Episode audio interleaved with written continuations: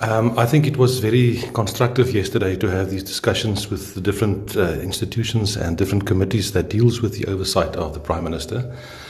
Um, it was important to hear from the procedural committee in terms of how they structure the program and the procedures within the House. That was quite uh, helpful.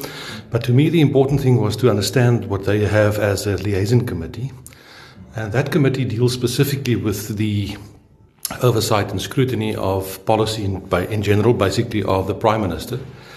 And it was very helpful because it gives us a very good understanding of how it should be done.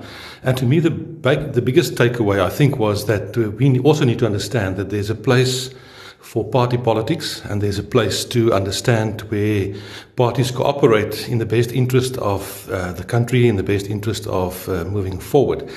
So I think we can learn a lot of lessons there. It's quite clear to me that this liaison committee that is represented of uh, representative of different political parties and different chairpersons, that they have the best policy initiatives and uh, those kind of things in mind when they move forward, and that that is not necessarily the place for party politicking. So if we go back home, um, I don't think we should try to set up some institution that tries to just do what we are doing in the House with questions to the President or where people are grandstanding.